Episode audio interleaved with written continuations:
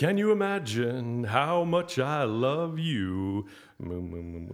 I know the only one for me could ever be you. My heart won't free you, and my arms won't try. Thank you. You're beautiful. All right, yeah. You know what that's from? No, what is it? It sounds familiar. Do you know what it's from? No, I just like the whoo. That's from uh, HP, like a brown sauce commercial from the 80s. Oh yeah, that's right. That's totally. I should know that. Oh man, Righty. Matt, thank you very much for opening up the show with uh, a jingle, commercial jingle for the first time. jingle. I love it, man. Uh, Jim, we've got a special show today, man. This is awesome. The one we've, I think, been waiting for a long time. For a long, long time. So, Yeah. everybody that's listening that wants to know a lot about apprenticeships, we've got Matt Bradley from OYAP, Ontario Youth Apprenticeship program. yeah. Program. That's it. So, we're going to talk a lot about the program, the system, teachers, Yeah. education, schooling. We're going to talk a lot. Yeah. It's very exciting. this is going to be good. it's gonna be good. I think Jim, you got a, lot- like a number of questions, right? Well, I just, yeah, but let's let's you know let, Yeah, let let's- Matt let's- introduce so let- himself. well, we're gonna and- we're gonna turn it over to you, Matt. You you start the show. You run us down the show, Matt. Okay. So, uh, should I just talk about how I got into this? Is this yeah, interesting for to sure. Well, hang on before you start. Let me. do- I don't even do the credentials, man. Oh, geez, Triple yeah. W O Y A P T D S B dot com. You could actually Matt, reach Matt at Matthew.Bradley at O Y A P T D S Hold, B. hold up. Hold up. Yeah. So, the email address is actually matthew.bradley at tdsb.on.ca. Oh, it's flipped around the other way. No, there's no OYAP in the email address. Gotcha. Yeah, yeah. Okay, so I'll just remove that there. And then your phone number, and this is really nice that you're giving up your own mobile number to get a hold of. Yeah. Yeah. It's 647 Brilliant. Brilliant. 467 9744. And then on IG, you guys find them at uh, OYAPTDSB. Yeah. And then they're also on Twitter. That's Same right. handle. Yep. Yep. Okay, now let's get off to the races, man.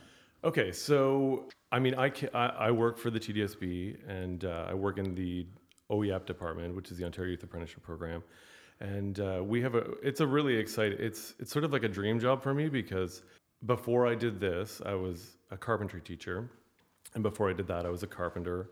Before I did that, I was a cabinet maker, and then you know going back to where I was, like leaving high school, I I went to university. I studied philosophy at U of T. I didn't really know why. but it comes in handy though, doesn't Why it? Why did I do that? That's actually kind of funny, man. It is it like it took me four years to figure out why I went to university, and then I I hear to, that a lot from university students after their Yeah. parents have spent hundreds of thousands. exactly. Yeah. So, Okay, but I don't regret that. I don't regret that. you I still got something out yeah, of it. and I I got enough to get an entry level job at a bank. I worked at Nesbitt Burns. I worked there for about a year, and then I moved to London, England, and I worked in pension fund at Schroders. Like I had a good little run in the financial industry, but then I sort of came to the realization I had to make a decision whether I wanted to stay in pension funds, like living in London, England, or move back. And my company was like, you know, we'll sponsor you, and like it just for me working in finance was not satisfying because the whole thing was just looking at spreadsheets. The product at the end of the day, I'm, I'm hearing the goose out there, but honk. yeah, just just to interrupt you there. But so, how many years into the financial industry? I was three years and three years, yeah. and you finally realized that Yeah. this isn't for me. Yeah, just watching like the whole product was making the numbers go up. That was the the product of, of your work for the day was making the numbers go up. There is something valuable in in providing pensions for people. Like that's sure. a significant thing. There's no question about that. On a personal level, it wasn't satisfying for me. So I moved away from England and got mixed up with my wife, and we moved to Calgary. I was just noodling around. I ended up sort of transitioning from finance into web. And this all sort of relates because You're like a like a nomad, right? yeah, yeah. I mean, I like I have this thing where I like, you know, I'll go 100% and then just Hold off. Turn 90 degrees and go a different That's direction. funny. And she's fine with it. Yeah. Oh yeah. Okay. So then I went ended up going working at Excite Canada, which is a Rogers property, doing their financial website, personal finance, like stocks, that kind of stuff. How this relates to construction is the company went like they folded Excite and gave us all um, Pack out. Pack, they gave us packages. Yeah. And I used that money to go to Humber College and study cabinet making. That sort of like paid my tuition, gave me a little bit of money in the bank. How was Humber? Honestly, it was phenomenal. Okay. It was really This good. would have been when? Like what? This was uh, like Mid 2000. yeah, no, early 2000. Early yeah, two, it might have been actually been 2000. So that why I think it was good is just because the instructor was phenomenal.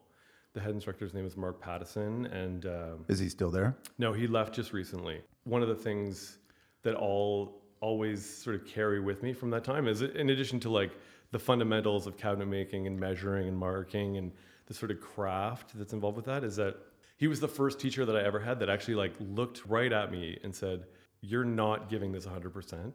Like I can see you have like floated through your whole life."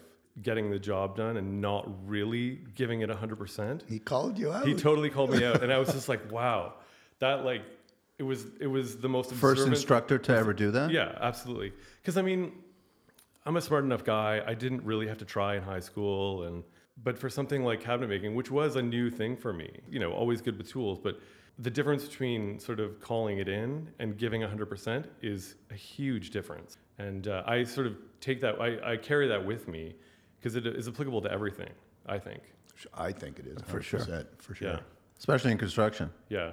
So then I got into the construction world. I had my own business in cabinet making, and then we started branching out into like carpentry, renovations, that type of stuff. And uh, in the end, if I didn't have a kid, I had a kid in 2006, and that sort of changed things for me. Like my perspective really changed then, because I had a I had like six people in the shop. I had like you know two crews running renovations.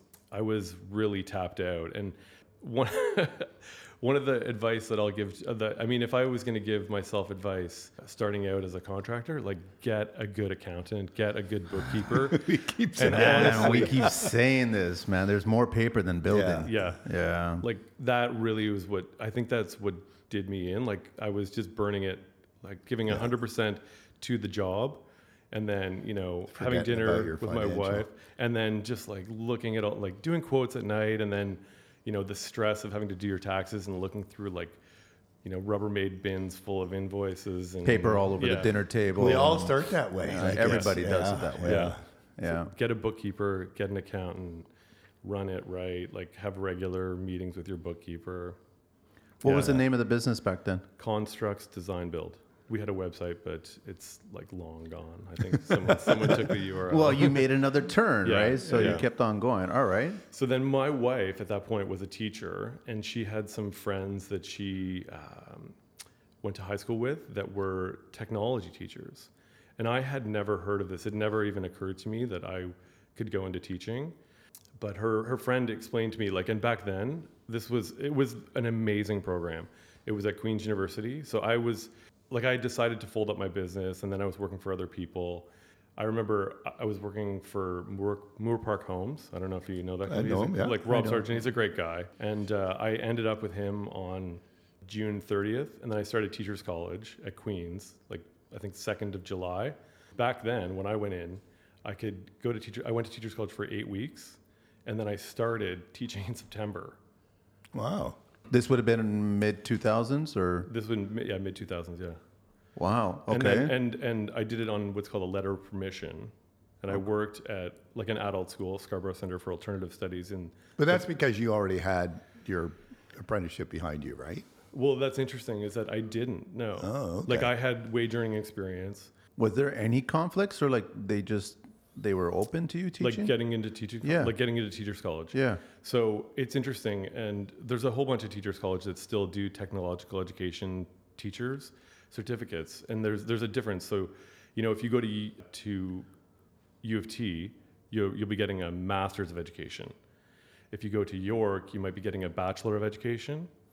But then there's programs like at Queens where you can get a diploma of education. So, if like Manny, I don't know if you went to university or not. I went to Ryerson, right? Right. But, yeah. So like as a wage earning, like a, I mean, someone like you could go to Queens as as someone who has many many years of experience in the construction industry and become a tech teacher.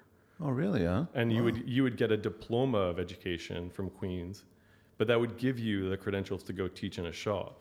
Interesting. That is very interesting. And and we, uh, it's really unfortunate because I think it was 2013 they shifted to two years teachers college. The tap of tech ed teachers really turned off at that point. Okay, so wait a minute. So that was then, but now you No. have to do the two years of teachers college. Well, so two years, they call it four consecutive terms. So there are still programs where you can go and start, I think it is you start in May, and then you finish off the following June, maybe, something like that. So it's like basically four consecutive terms of four months. And, Okay, But it's a year of lost earnings. So that's significant. that is a huge mm-hmm. thing. Mm-hmm. And then they actually saw would- a loss in teachers. Oh. Well, it'd be a, de- a deterrent for the for the guy that wants to actually do it. He's not going to lose a wage for a year. That's hard. That's Right. really hard, right? Yeah. So, like, for me, when I went, I was literally a month without a paycheck. But a year, man. A year is a big difference. Yeah. And then I, of course, when I did the, that was called the internship program, and I went back the following summer, finished up teachers college, and then I got my my like full OCT. It's called Ontario College of Teachers diploma or standing, whatever. And then that got you into teaching. And then that got me into teaching. And uh, Where did you begin? I started at the Scarborough Center for Alternative Studies Okay. doing the Fix It Shop, which is a pre apprenticeship program that sort of feeds into the local 27 Carpenters Union. It was a real wake up call. Like it was a, it was a like baptism by fire for me because I went from from like a job site working with like a crew of like five guys into having a shop full of 40 Kids. like they're There's not 40 kids, kids, huh? They're- they, this Oh, this was like Yeah, an adult know. program, right? So it's 21 and up, and there was 40 of them at a time, and Whoa. so I would be like teaching six hours a day, and then, you know, before I eat lunch, I would just like form a line, come and ask your questions, and there'd be like 20 people. Like they would just have to do it nice and orderly. Ask your question, yes, yes, no. Next person. it was really, really challenging. What were these also- students starting out? Like, what was, can you give us just a, a brief? Yeah, like they just decided that they wanted to become carpenters. Okay. So no, some with no skill level at all. Absolutely. And and there's still lots of pre-apprenticeship programs that are like this, but and you know what's really great is that I, you know, I'm up at the local 27 Carpenters Union and we'll talk about that later on and maybe in the show. But one of my students from SCAS that I taught in pre-apprenticeship is now a union instructor, Nice. which is really cool. What's his name? His name's Liam. I'd, I'd have to really look into my How brain. old would Liam be? Liam, I'm going to say he's probably 38 now. I think I know him. I think I've met him. Do you really? Yeah, I think I think he's. That's a unique enough name in yeah, Canada, I- right? I, think he's been at the uh, the gala before. oh, has he really? I think so, That's yeah. interesting. Mm-hmm. Maybe he's listening. He comes, reaches out to you, man. Hey, Liam, Okay, so now 40 kids, man. That's a lot. It was they're not kids, brother. Yeah. Oh, I, like you call me a kid. You know, we all, I call the guys in their 20s kids, right? They're not my kids. I got no. Yeah, but there was a support full there. range. Yeah. Full, full range. There was like 21 year olds who didn't finish high school and wanted to get the six credits and then move into the carpenters union. Then there's people from overseas who are like architects who didn't have their qualifications weren't recognized. Like I want to get in the building industry. Like hook me up. I'm curious, Matt. Like the students, what were you noticing from the students? Because you had such a wide range of people coming in here. Could have been some that had some experience, coming been some that were completely green. What were you noticing? Like, what kind of individuals were wanting to get into construction? Uh, so at that time, like I have to say, it was probably related to the recession. Okay. There was a lot of people that uh, Just needed a job. that were that were sort of like pivoting, um, and they thought that this was a good time. Unfortunately, the recession hit the carpenters union as well, so it wasn't. uh, You know, there was it was a it was tough. I get, so my question out of that would be, out of the forty, how many actually went through with it? To go into union carpenter or to go into Just construction, get into some kind of construction. I would say at least twenty. At least twenty. Yeah, 50%. And then, uh, and then, then the next question for me would be, how many out of those twenty actually? built a career. Yeah, like you know, they'll start it and go for a month. Go, "Ah, you know what? This really isn't. This really isn't for me. Because it's funny because the numbers at George Brown are a lot, are dramatically a lot less, right? You start off with, I don't know, maybe 30, 40 kids, but then you're ending up with less than Well, 10. we hear it all the time. I mean, I, you know, like we take on co-op kids every every year, and you know, for the last four years, not one has ever made it. really. Yeah. Wow. It's a little scary, huh? Okay, that's interesting. So Now, I don't know.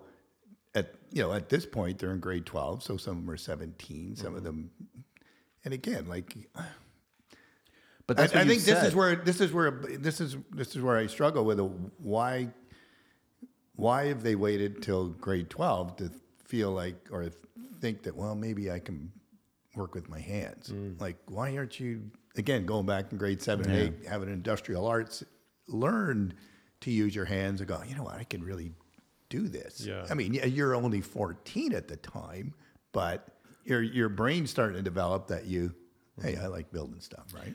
Well, so I think the teachers' college thing sort of plays it. Like the, we're talking about the same thing because the reason why the students don't get the opportunity to do tech ed in every school is because they, we don't have the tech teachers anymore to fill the shops to give them the opportunities. So it's like you were saying off mic that it's, it's not necessarily the facilities, it's the actual instructors. We need We need uh, instructors. tech ed teachers for sure. But then now with the recent change where you need to get the four terms, Yeah. but you you're give up it a year, a year, a year of it. Like, th- is there a way that we can try to change that somehow so it's not a year of loss? I, w- I would. I think. Or is you that a government that if we- anyone from government, there's there's there's um, there should be an incentive for some reason. We, we need we need tech teachers. Like I think. is the government offering anything right now? They're not offering if you want to become an instructor for tech. there are ways you can sort of Wiggle your way You can through. wiggle it a little bit.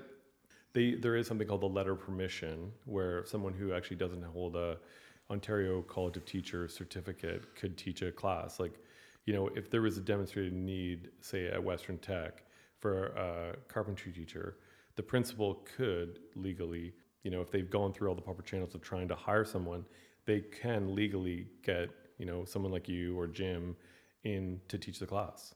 I mean, see, I think that's the no-brainer. That makes a lot You of should have be able. You should be able to go to local 27 and Mm-hmm. say, "Hey, Jim, you know, I'm not with 27, but let's just say he's 57 years old, 58 years old now. You know, I, I can't swing this anymore. My arms are killing me. I'd love to teach. Why can't you make that simple? Well, I think that construction industry is the one industry that I believe that every single person that gets in and is passionate about it, they eventually want to mentor Right. or teach or educate others. I just find the red tape gets in the way of everything. I agree with you on Right? that. So they make it harder for us to pass it on. They do, and I think there's a lot. One of the things that um, talking about apprenticeship in the in the larger sense, I, I know by listening to the show and you know watching the show that you did years ago that you guys are really passionate about sharing the information, and it, and it's so clear. Like there is no reason why you couldn't be engaged training formal apprenticeships, like in a registered apprentice sense.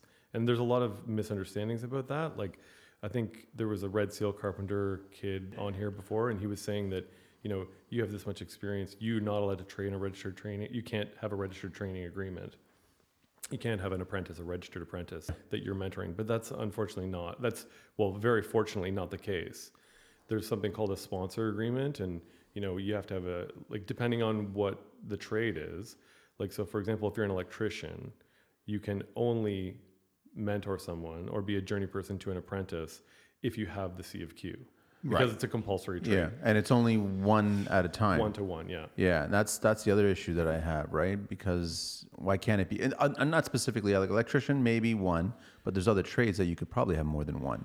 If you want, if you're talking about after school, you ha- it's a one to one. Okay. But OYAP is exempt from the ratios. So if you, you know, if you're an electrician and you have uh, an electrical apprentice, you know, maybe their second term, you can take an OYAP student or two. Oh, That's there's no prohibition against taking that. I mean, what we what the the biggest uh, impediment to that is typically like this number of seatbelts in the truck. Right. That's like for electrical anyway. But in in a voluntary trade like general carpentry, which you know if you look at the you know C of Q, both of you guys could challenge that exam and get it no problem. Like you've done everything backwards and forwards and you know the code. We pretend to. To- Yeah.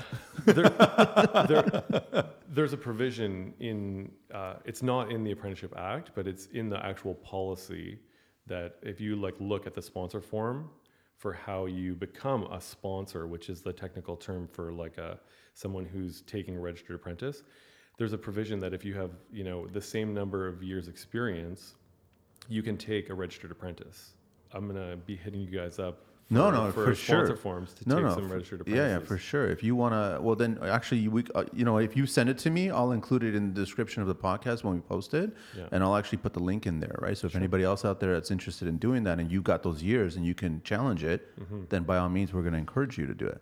And also, I mean, you probably both know that you can challenge the Red Seal exam for carpentry Yeah, if you want that to. one I know about as well too. Yeah, yeah Like that's how I got my Red Seal in general carpentry. you challenge them. I challenged it. Yeah. All right, so we're all about a table picking fights, right? That's what we're all about here. Get in construction, pick a fight, and win, Yeah. right? But no, no. So it's good to hear that. It's really good to hear that you can do these things, and there's lots of opportunities for us older guys to share it and pass it down to other guys, Mm-hmm. right? Well, it's it's interesting because like I try and engage employers on a regular basis, and we're always like we go through times like twice a year where we have a list of students that are dying to get in the trades, and then we have to hook them up with employers, and it's really hard because You have a list. Like, what are we talking about here? How many? So, like for example, um, we have a program that just started at the beginning of February. There's like 200 kids in it. It's called the Accelerated OYAP, and these are kids that are all getting their level one in a certain trade. Like they're, like for example, we have about 40 electricians, and they're going to Humber College or George Brown, getting their level one. They're like basic, and then you know signing a registered training agreement with an employer, and then looking to start their apprenticeship. Like boom, right then. So where is the speed bump? The employer? So the speed bump is the employer. Yeah, like we. So I've got this list of say 40 electricians and 20 HVAC, like refrigeration, air conditioning systems mechanic apprentices. We need to get them sponsors, and it's really hard because we have a list of who we've used before, and sometimes they don't want to take them. Sometimes they've already got one. Reasons? Um, and this See, is you know what? Okay, sorry. This is. See, I've never heard of this. This is all new to me as well. And, and and so I guess that's the next question is like, you know, lack of a better word, like how do you market this? How do you how do you let us know that they're all there? Like you have a you have a list of a chosen few that you call constantly, and mm-hmm. but there's so many others of us out there, Yeah. and and I've never heard of this. So how do we get on? We just contact you and we you get on contact that me. list. You contact me. I mean, if you're not in the GTA or you're not in Toronto, you can contact me, and I'll put you in contact with the OYAP coordinator in your area.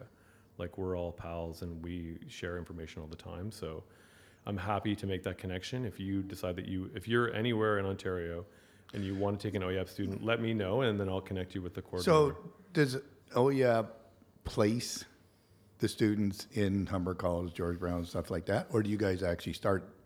Do you teach them then place them? So the programs are so we have 15 of these different acceler like so there's 15 trades that you can do an accelerated OYAP in Okay. in the TDSB, and it's like auto service technician, baker, construction craft worker with 183, So like a laborer, yeah, right? child and youth worker, child development practitioner, cook, drywall, electrician, floor covering technology or floor covering installer, general carpenter, uh, refrigeration, air conditioning systems mechanic, plumber, hairstylist, terrazzo tile and marble setter, and truck and coach. Man, you can build a house Yeah, and get your hair cut.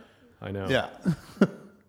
So like these- these you guys have got it covered, man. We do. We there's a, there's there's no. I mean, if you want to get into the trades and you're in a TDSB school, like this is such a great opportunity, and it's grown. Like in since COVID started, from 2018 to 2019, our program is like up 50 percent. Oh wow. The, just the accelerated program.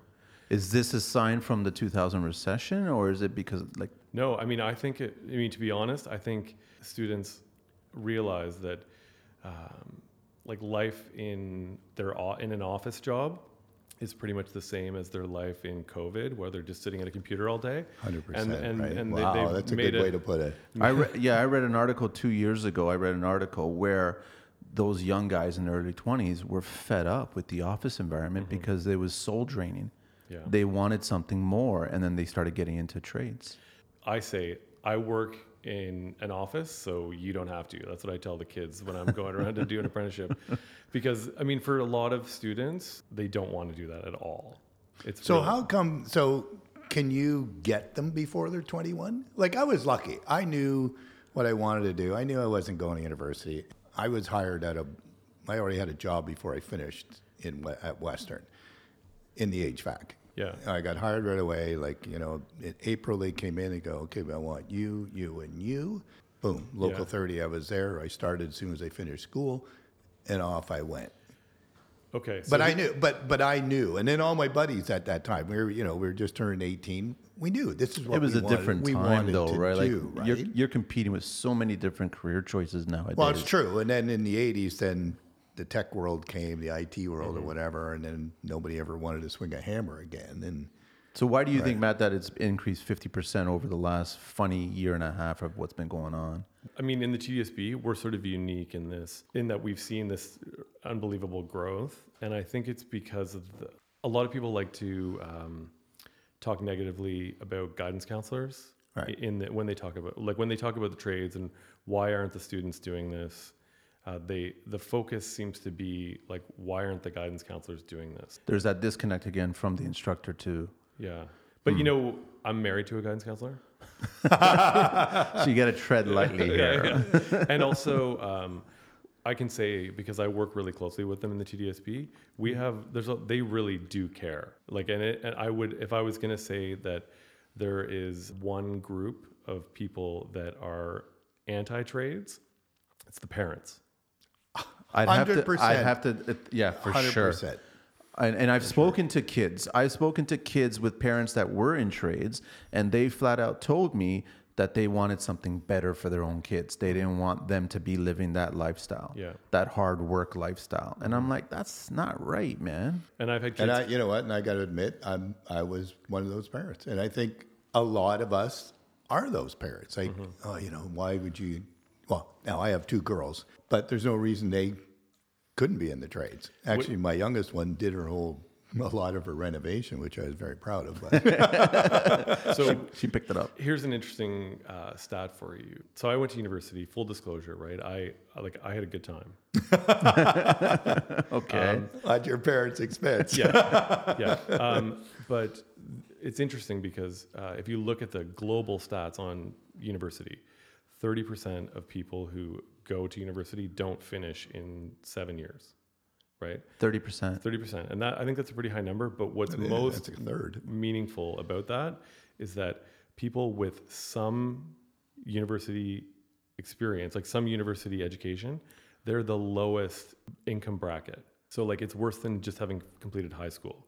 Some university, like what this is telling me is that we're like as a society putting too many people on that path that maybe shouldn't or don't want to, but we're mm-hmm. not presenting them with enough opportunities when they're younger to make them aware of the choices and you know like even when i went to university i it was like the non-choice going to university Yeah. from where i was. I, I grew up in oakville and like our school bragged about you know 98% of our high school students go to university. Like that's something to be embarrassed about i think because you're just you're you're you're like you're you're pigeonholing everyone into the same To thing. go like, right. Like And then you're- it's setting them up for failure if they don't want to go. And uh, am I fair to think that the trade, if you actually follow the path of the trade instead of university, you actually would be a lot higher than that thirty percent? You you fulfill it. Uh, That's actually a really good point. And I think that uh, we were talking about this a little bit at the beginning. There's lots of people who want to try the trades who, who don't want, who don't complete. So Right. uh, the completion rate of apprenticeship is something that is like studied and, you know, we're working really hard on our end to sort of increase that flow through. And we've got some really great projects starting in the summer to sort of help that. But uh, a lot of people start and they get the, the feel for it and then they decide that it's not for them for Right. whatever reason. That's so like there's there's a couple reasons why people don't complete in my opinion. The first is that they decide that this is not the career for them. Why though? Monetary? Like what is no, it? I mean so there's a certain uh, I mean obviously you both understand the physical aspects of working in Yeah, the trade. yeah. And if you go from you know your parents' basement playing um, Call of Duty to a job site, like everything is going to hurt for uh, for like at least two weeks. Yep. You know, Be- while you sort of become. and when you're my age, it still hurts. um, so there's there's that. Okay. Right? And then there's also I think in I know this for sure in our board we have students who really want to do it. Like they get a taste while they're in OYAP, and then they they can't get that next job. Like their co-op employer may not be ready to hire them because they already have a registered apprentice that they can't take another one. They don't have the the connections to jump to another employer. And then all of a sudden they're like, well, I mean, if this isn't just working, get discouraged, right? yeah, I'm gonna go get a job at uh, like Shoppers Drug Mart. Shoppers Drug Mart or Yeah, yeah. Freshco or whatever. That's a huge issue. And So you know, again, sorry, I, you know, when I think of this, I got to jump in.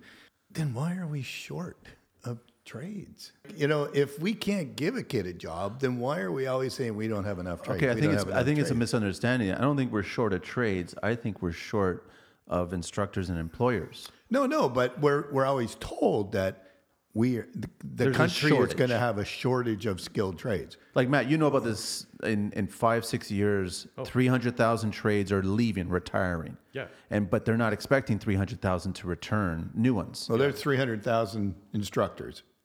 Yeah. Take 1% of that and we're covered, yeah, right? yeah, it's true. So what exactly is it? Like we're if we've got the kids out there. Is it okay? Let's go back to Yeah, what we sorry, were I talking know about. We were So- like bombarding Matt with a bunch of questions right. here. So so anyway, so so they get discouraged. You know, the the employer can't take them on right away. Do you think some of them still because to me, you know, that the blue collar thing, that people play on their head that, you know, hey, you're not this guy, you're you're here. I don't know. I, I I I was just having this conversation where I think that construction. I'm sorry. Well, you know what? Okay, I'm it's gonna sexy. I think it's a legitimate career. Okay, but hear hear me out on this one. And I Okay. and I just heard this 12 hours ago. Okay. driving home, you know, with my girlfriend in the car, and we were just, you know, reminiscing about the years past and everything else. And uh, and one of her friends, you know, didn't know she was dating me at the time, and her friend was a financial dude, does very well, so introduces her to another one, financial dude, and and he says, "Oh, you know, are are you dating?" and and she goes, "Yeah, yeah, I am." You know, oh well, what it, well, you know, what does he do? He goes, "Oh, you know, he's a he's a builder." Oh, he's just a contractor. Exact words. Those are the words. He's just a contractor. Obviously, she was very pissed, Of course. right? Of course. I mean, she knows what I go through every day, and and so I mean, there's still that's still out there, man. I mean, I, I think that that's a real thing, but I think for our students, like that stops them becoming one of our students. That doesn't stop them continuing. Right, You know, So, there's two hurdles here. right. yeah, like the, and there, that hurdle is a huge one. Like we need more kids in the pipeline. Like Right. we're we're fifty percent up. We should be, you know, fifty percent. So how do you get that? How do you get the kids to come? How do you, how do you get them there? in my experience, success, it's like a siphon. We take a kid from like Western Tech, they start their uh, plumbing apprenticeship. Then they have buddies in the year before them and the year before them. And then are- I'm doing so well, I'm loving my life. All of a sudden, we've got five plumbing apprentices Right. at Western Tech. You know, so success is really like uh, a very powerful tool in sharing that success. And you're going to see a lot of that stuff coming in our uh, social, sharing the and, that, and of the that's program. and that's so true because when I was, you know, I mean, I started at 18. You know, by the time I was, and because I went to Western and studied HVAC or whatever you want to call it, I think I got about a thousand hours off of my apprenticeship. So I was done in four years. Time I was 23, I was a full journeyman, and all our buddies that kind of didn't go our way and went off somewhere else. I mean, not to boast, but I'm going to. Like, there was five of us that went into the different trades. We're all driving Corvettes. We're all got, you know, and we're all motorheads, of course. So we got the snowmobiles, we got the boats and everything else. And we're 23, 24 years old. And these other guys go, look, like, dude, seriously, huh? well, you should have got a job. And, you know, and, and away we go, right? But back, so your circle, Jim, you would have had a bunch of guys that all got into the industry Right. at different levels. Me, I'm the only one. Everybody that's in my circle is in website design, Right. accounting, whatever. But that's right? your generation. That's that, that's the thing. So I'm I'm the '90s kid Yeah. doing that. So what is it today now? So because I I know that I go through lots of guys want a lot of money, can't perform for the money that they want Mm-hmm. and then i let them go they don't survive and then i finally found one good guy that's been with me for like eight months now and he's great and i keep on asking him do you have a brother do you have a friend do you have anybody Mm-hmm. he doesn't he's the only one so i think today there's a lot of lone wolves So I there. guess so. so You know what, Matt? So I guess that's psychology behind it. Do you teach these guys that hey, you got to put the time in? You're not going to drive the Corvette right now. You have to put your time because that's what it was like for us, man. It was hardcore, Yeah. yelled at, made to feel like you were nothing. But you, I mean, you had to have a. That's true. the rules You of the Ministry have- administrative labor were, were built on the Yeah. backs of him right but you know, it's it's there's a lot of interesting things that you're saying that um, I hear employers complaining about millennials regularly. Right. You know, and and this is something that's sort of like a it's almost like a cliche. Like so what are they complaining about they're on the phone all the time yeah, like Yeah. they don't want to work. They show up late. they don't know there's two sixes in a day yeah, exactly. stuff like that Yeah. right Like employers aren't perfect either, right? there's course a, there's not. a there's a lot that employers can do if they want to promote, if they want to really. This is a human resources issue, really, for contractors. I hear all the time that you know, if you could give me five amazing kids, I'll hire them all right now. This is we hear this right from the perspective of of where I sit at the table. We need employers that are willing to train. Mm-hmm. And this is OYAP is so powerful because the students come to you. Like I'll send you an OYAP student. You don't pay them, so they're a co-op student. They're learning. They're sort of hopefully sapping up all that information, getting that experience, because you haven't sort of in you're you're not expecting a lot from them because you're not paying them. So you're not going to resent the fact that you're paying them 20 bucks an hour. If you did want to hire them, then they can come in like at you know entry level wage, but they're already somewhat experienced. So and I think that that's a really powerful thing for for employers. But then it becomes challenging, right? And I think everybody wants the forty dollar, you know, Right couple. the- everybody wants the forty dollar person who's got you know looking looking uh, Kijiji or Job Bank for who's hiring. Everybody wants someone with experience, right? Yeah. Because it's easier. But then the problem is like if if there's one carpenter, then I'm gonna pay him forty dollars an hour, and then he's gonna work for me for two years, and then you're gonna give him forty one, and then he's and then, going to he- jump then he's gonna go to gym for forty two. yeah But like, what should have happened is that you know, as I've invested in this person, this person has become more productive for me and more valuable. I should be paying them regularly increases in their wage. invest in them Yeah, because you know everybody complains about the hopping. The the solution to hopping is paying them more and recognizing the value that they like. You don't own them. I have You know? those Right, conversations okay, but I, though. right, I agree, I agree. But if they're not performing and they just want the dough not, and they don't change, you've given them warning after warning after warning. We've talked about this Yeah. before, and I've and I've talked about this with um, with some of my my own carpenters who are you know they're all in their fifties. And they all come up and say the same thing. You know, the problem with, with the younger guys, they have not experienced a recession or anything like that where Hardship. they where they a hardship. I've been through three of them. I didn't have any backup. Nobody. I can't go run. I couldn't go running to my parents, and I think that's you know part of being a parent too. Part of that's our fault for you know. Okay, here I'll bring you back to the nest. Take care of you. Don't worry, and all this kind of stuff too. Right? There needs to be Well, I want I want to ask Some Matt. so experience on as, that. as an employer, right? So before I ask you this question, we're talking to Matt from uh, oh yeah, so www.oyaptdsb.com to get more information, and also Matthew.Bradley at tdsb.com. Dot on.ca. Dot on dot ca, ca. yeah. Oh, yeah, sorry about that. That's the email. Yeah. 647 467 9744. And then on IG and Twitter, it's OYAP TDSB. That's right. So my question is like, what do you want from me as an employer? I want to bring on a student on Monday next week.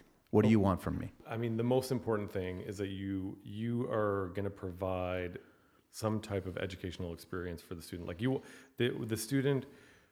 My goal for our students going out to OYAP is that they get an experience that make them valuable employees when the co-op is complete. How long is the co-op period? I mean, it ranges. Most of the time, we see it as about five months. Okay. Yeah, and about four of that is actually spent with the employer typically. Okay. Yeah. Now this student is going to have their own vehicle, their own way to get to. This is uh, yeah. So that's a great question, and is and this. And I'm this is- sorry, like yeah, I, no, that's a, I'm not a carpool construction company. absolutely right? absolutely. It is a huge barrier, and we see this like it's very the problem is very acute in the TDSB, Okay. right? Because for one, like I have a 14 year old. He's like, when I'm 16, I'm getting a car for sure. Like just keep counting down the days. I'm like, okay, Perfect. full number one, parking. Like where am I going to park your car?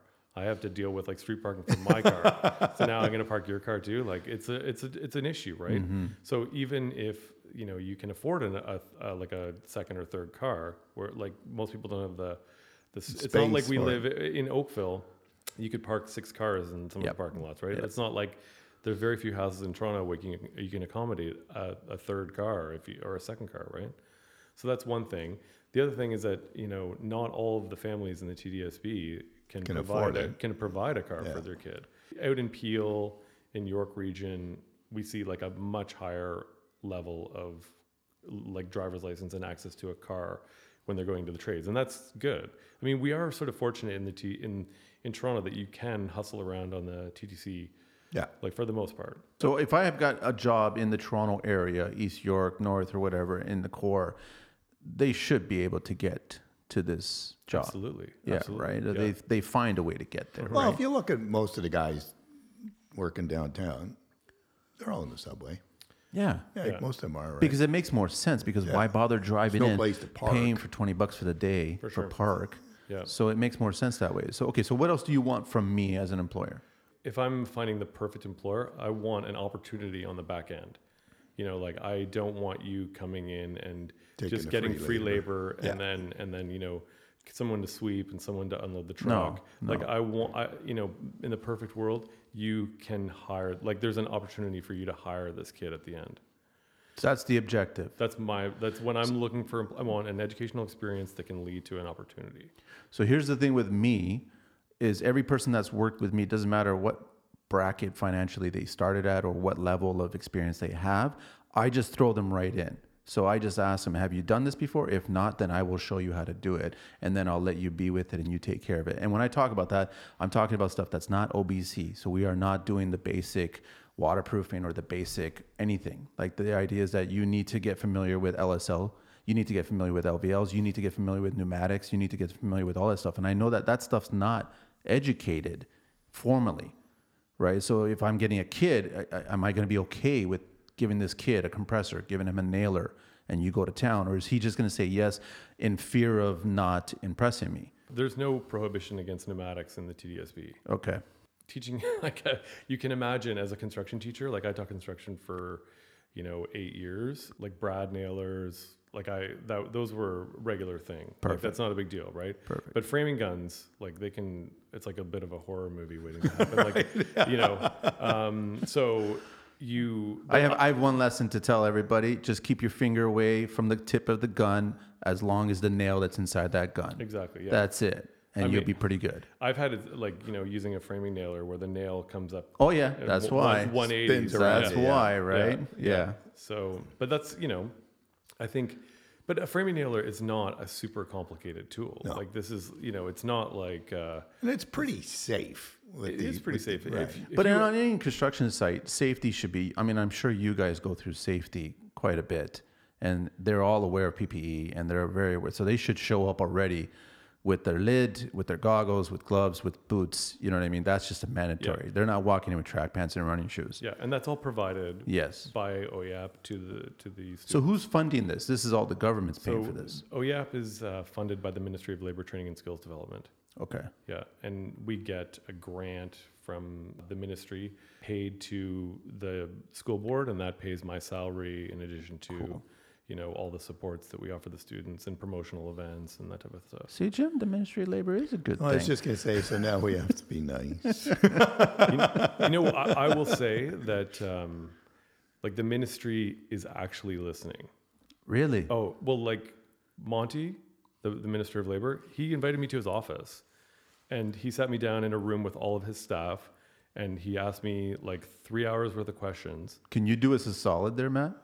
Can you introduce us and maybe we can do a podcast with the Ministry of Labor and Monte? I, I'll, I'll do my Is best. yeah. Sophie still around?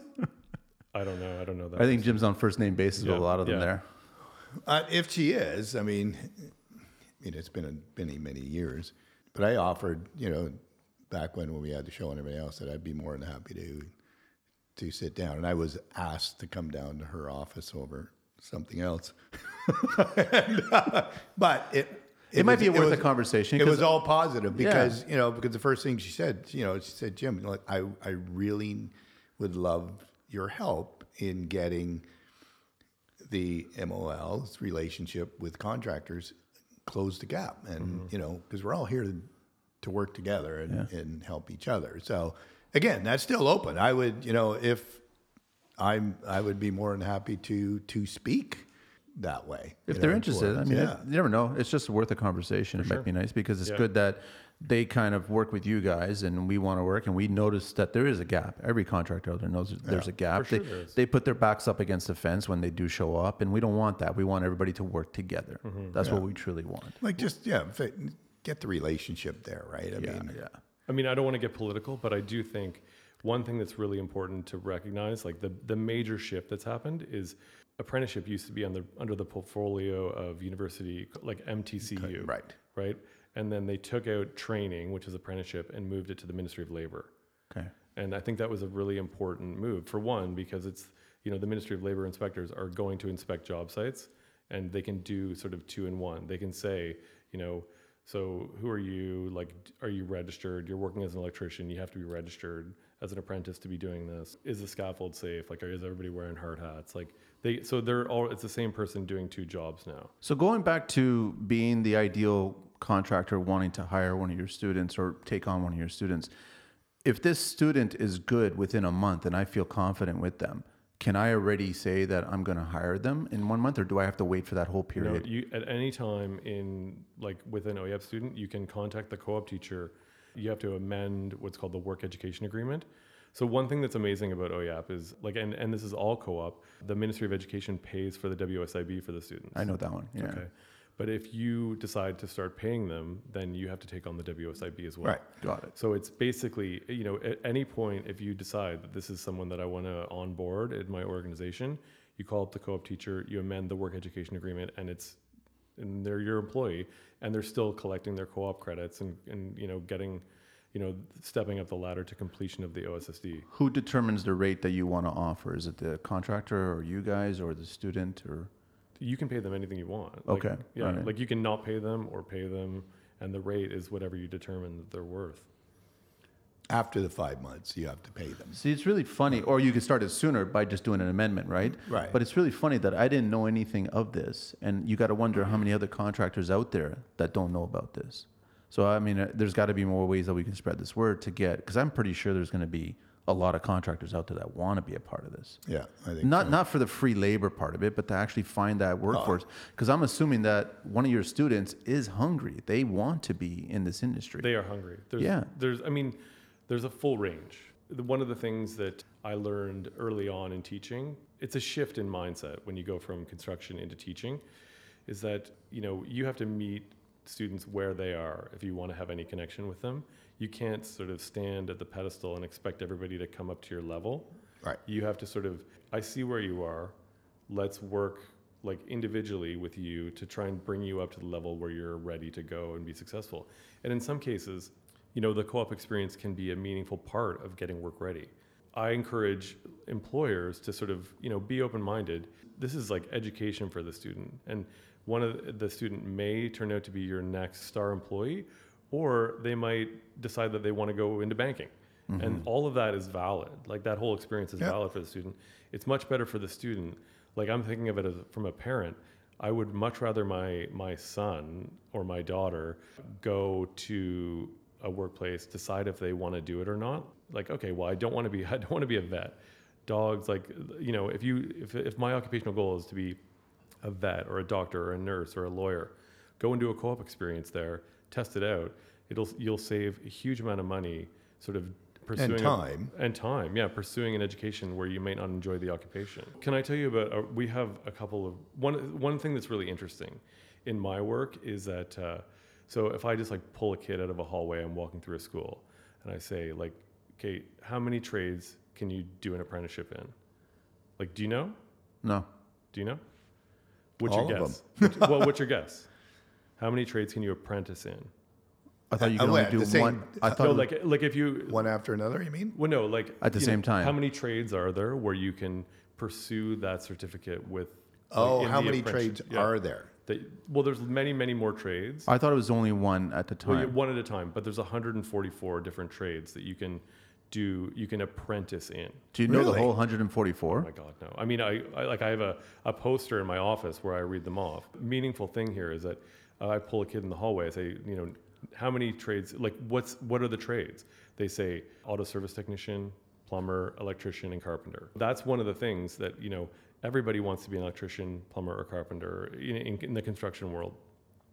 We have this amazing program called Step to Construction.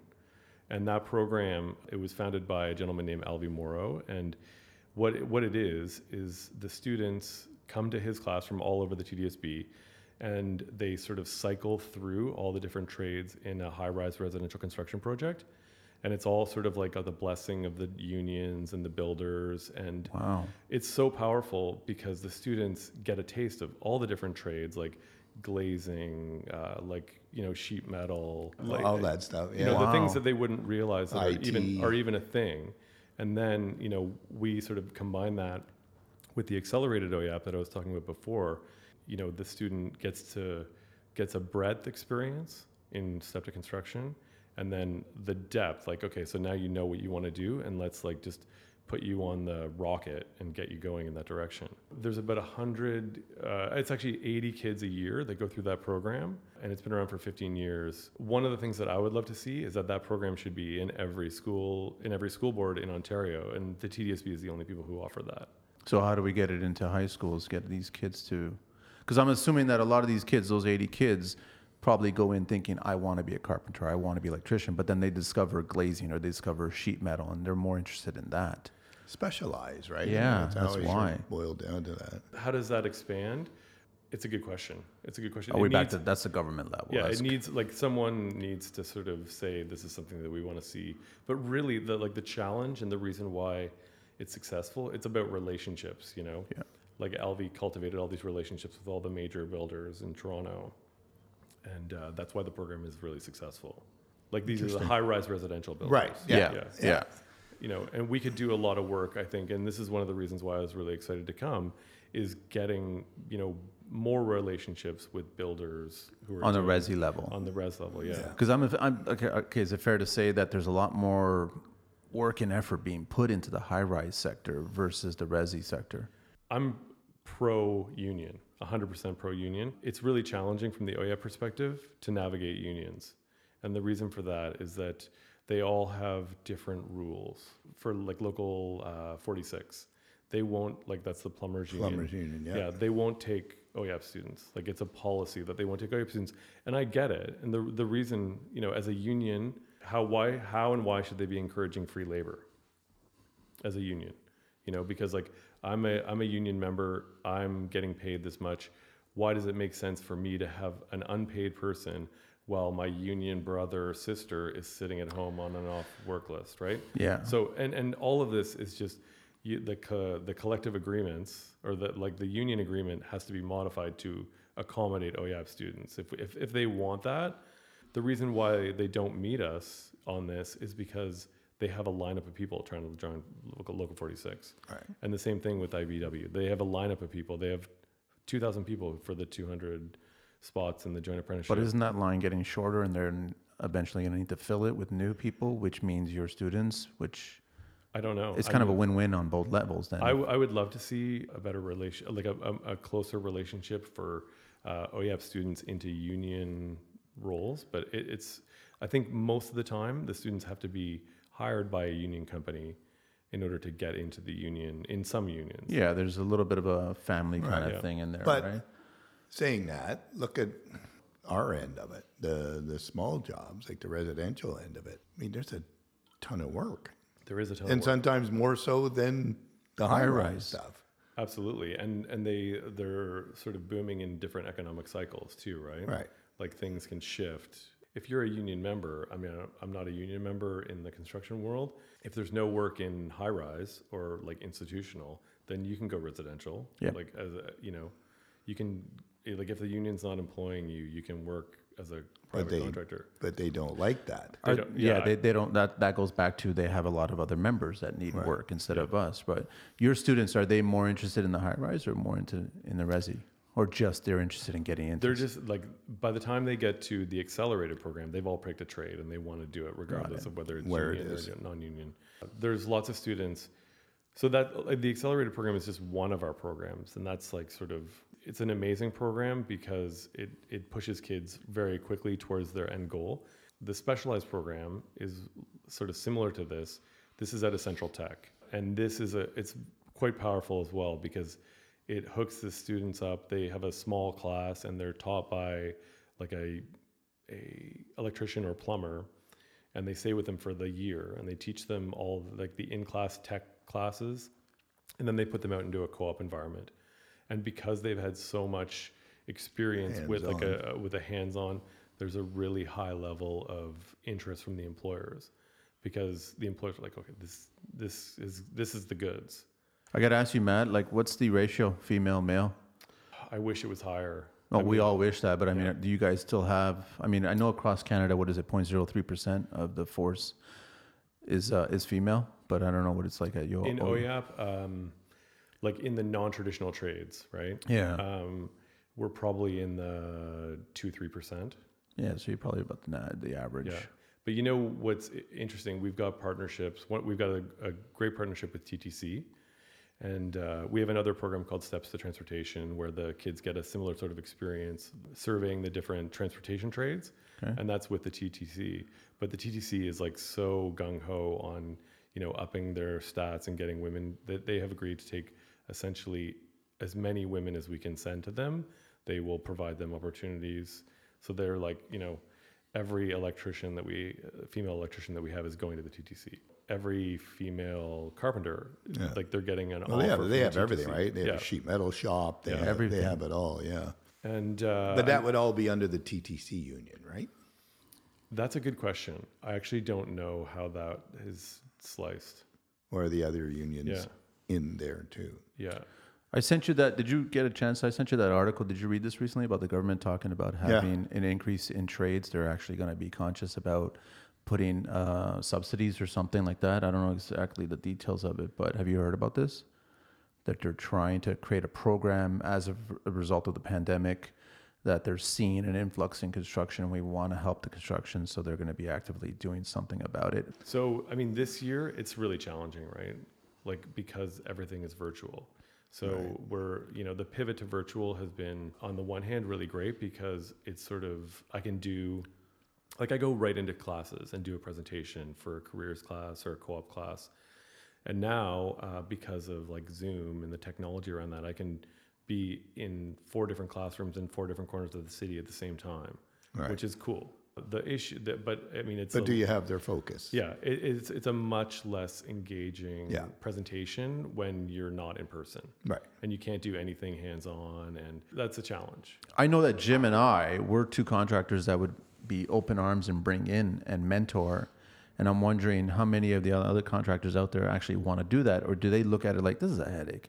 I really don't want to deal with this. Yeah. So this is uh this is one of the things like you know as someone who has run a construction business before, like the the last thing that I want is more paperwork and more administrative duties. And if I can't see it being directly beneficial to my like bottom line and and you know my feeling of purpose, then it's going to be really hard. I do think that the ministry does a great job and they're really moving in the right direction, but there's still work to be done in terms of lowering the administrative sort of optics around apprenticeship. Like we've had situations where, you know, this is like a cooking situation. So best restaurant in Canada, Alo. I don't know if you've been Yep, there, yep. Queen Spadina. They were like, yeah, we'll take a we'll take a student. That sounds great. And then um, they get all the paperwork, and they're like, we're not taking a student. How much just- paperwork do we talk? Like, what are we talking? I mean, really, it should be a signature. That's all it should be. okay. But I think they were they were sensitive because the the feeling that they got was that they weren't capable of training in this situation. Like when the reality is that people come from all around the world to stage in their kitchen. you know, and and they they just felt like the ministry was not well welcoming them and giving them the the immediate uh, sort of Warm validation, fuzzies, right? the Yeah. validation that they that they really deserve. The someone's office who doesn't know that restaurant, they're like, "Who are you? I don't see anyone who's got the credentials." Like, Really? which is challenging. Yeah. And and I try to do my best, you know, as someone who's an intermediary, to sort of like, okay, I called up the guy from Alo, and I'm like, I'll come and do all the paperwork. I'll come and sit in your in your Do booth, for you. and I'll do all the paperwork. You just have to sign. He's like, no, I'm still not interested.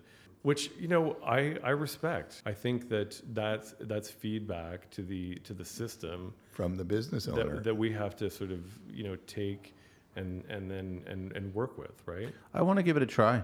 We're going to talk next week. I want to give it a try Yeah. and just figure it out so then I'll know firsthand how much paperwork. I'll know firsthand from seeing a student on my site.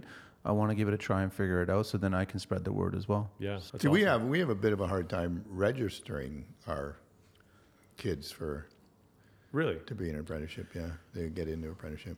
Okay, well that shouldn't be. It gets done. Yeah, but yeah. it's it's a lot of they. I mean, one of them that uh, is with us now, he gave up twice until he got here, and then we said, look, eh, there should be no reason why you can't get registered. So we helped them, but they make it hard for them Mm-hmm. if they, if they're not related to a union. Yeah. So one of the things that, uh, I, like, my prayers really were answered this year. You know, since I sort of moved into the OIF team, one of the things that we were dying for is digital signatures on all the forms. Because like we get this, we get you know we get one set of forms, and the co-op teacher comes and talks to the employer, and then we have to get the registered training agreement. Right. you know, and then that has to be signed in original, like three copies, original, and you know, it has everything has to be just so. Like if they sign in the name, and and then they put their name in the signature thing, the the registered training will get denied. We're now able to do uh, DocuSign. So Okay. we DocuSign the forms, like it goes to you, it goes to you, like click, click, click. It's really three clicks and you're done. We've made huge advances in in uh, the the burden of paperwork just in the past like four months. Wow. So that's a big that's step. good. So we can get a registered training agreement signed in like a matter of minutes, you know, compared to driving it all across town, getting the parents to sign if the kid's under 18, getting the student to sign, and getting the employer to sign. I don't know, but would you be nervous having uh, somebody that's under 18 on a construction site? I don't know. I don't know. I, I look at Well, kids we did, today. I mean, um, we we we we had like when we did those co-op students in the summer. I mean, they were under 18, right? yeah. Well, they're 17, some are 18. So the legal age is 16 for construction. For construction. Yeah. They just changed the program description, the program guidelines for OYAP to allow 15 year olds to do it uh, coming from grade 10 in the summer between grade 10 and 11, which is really exciting. But that doesn't apply to construction because to, constru- to be on a constru- even to visit a construction site, you need to be 16. Unless you're the client's kid. Right, but that's back when we went when I went to school. You know, grade ten was the was the the year that I had to figure out what I wanted to do, mm-hmm. so I could specialize in HVAC, plumbing, or whatever. Yeah. especially for Western, right? Yeah. Yeah, so grade 10 is the year that you pick your trade, and then for the next few years, that's what you're, You're studying. yeah. So you had a challenging year, Matt, and but you still had an increase, Yeah. which is great. Yeah. But now moving forward into the future, like we'll get past this pandemic. Where do you guys see oh, OYAP going?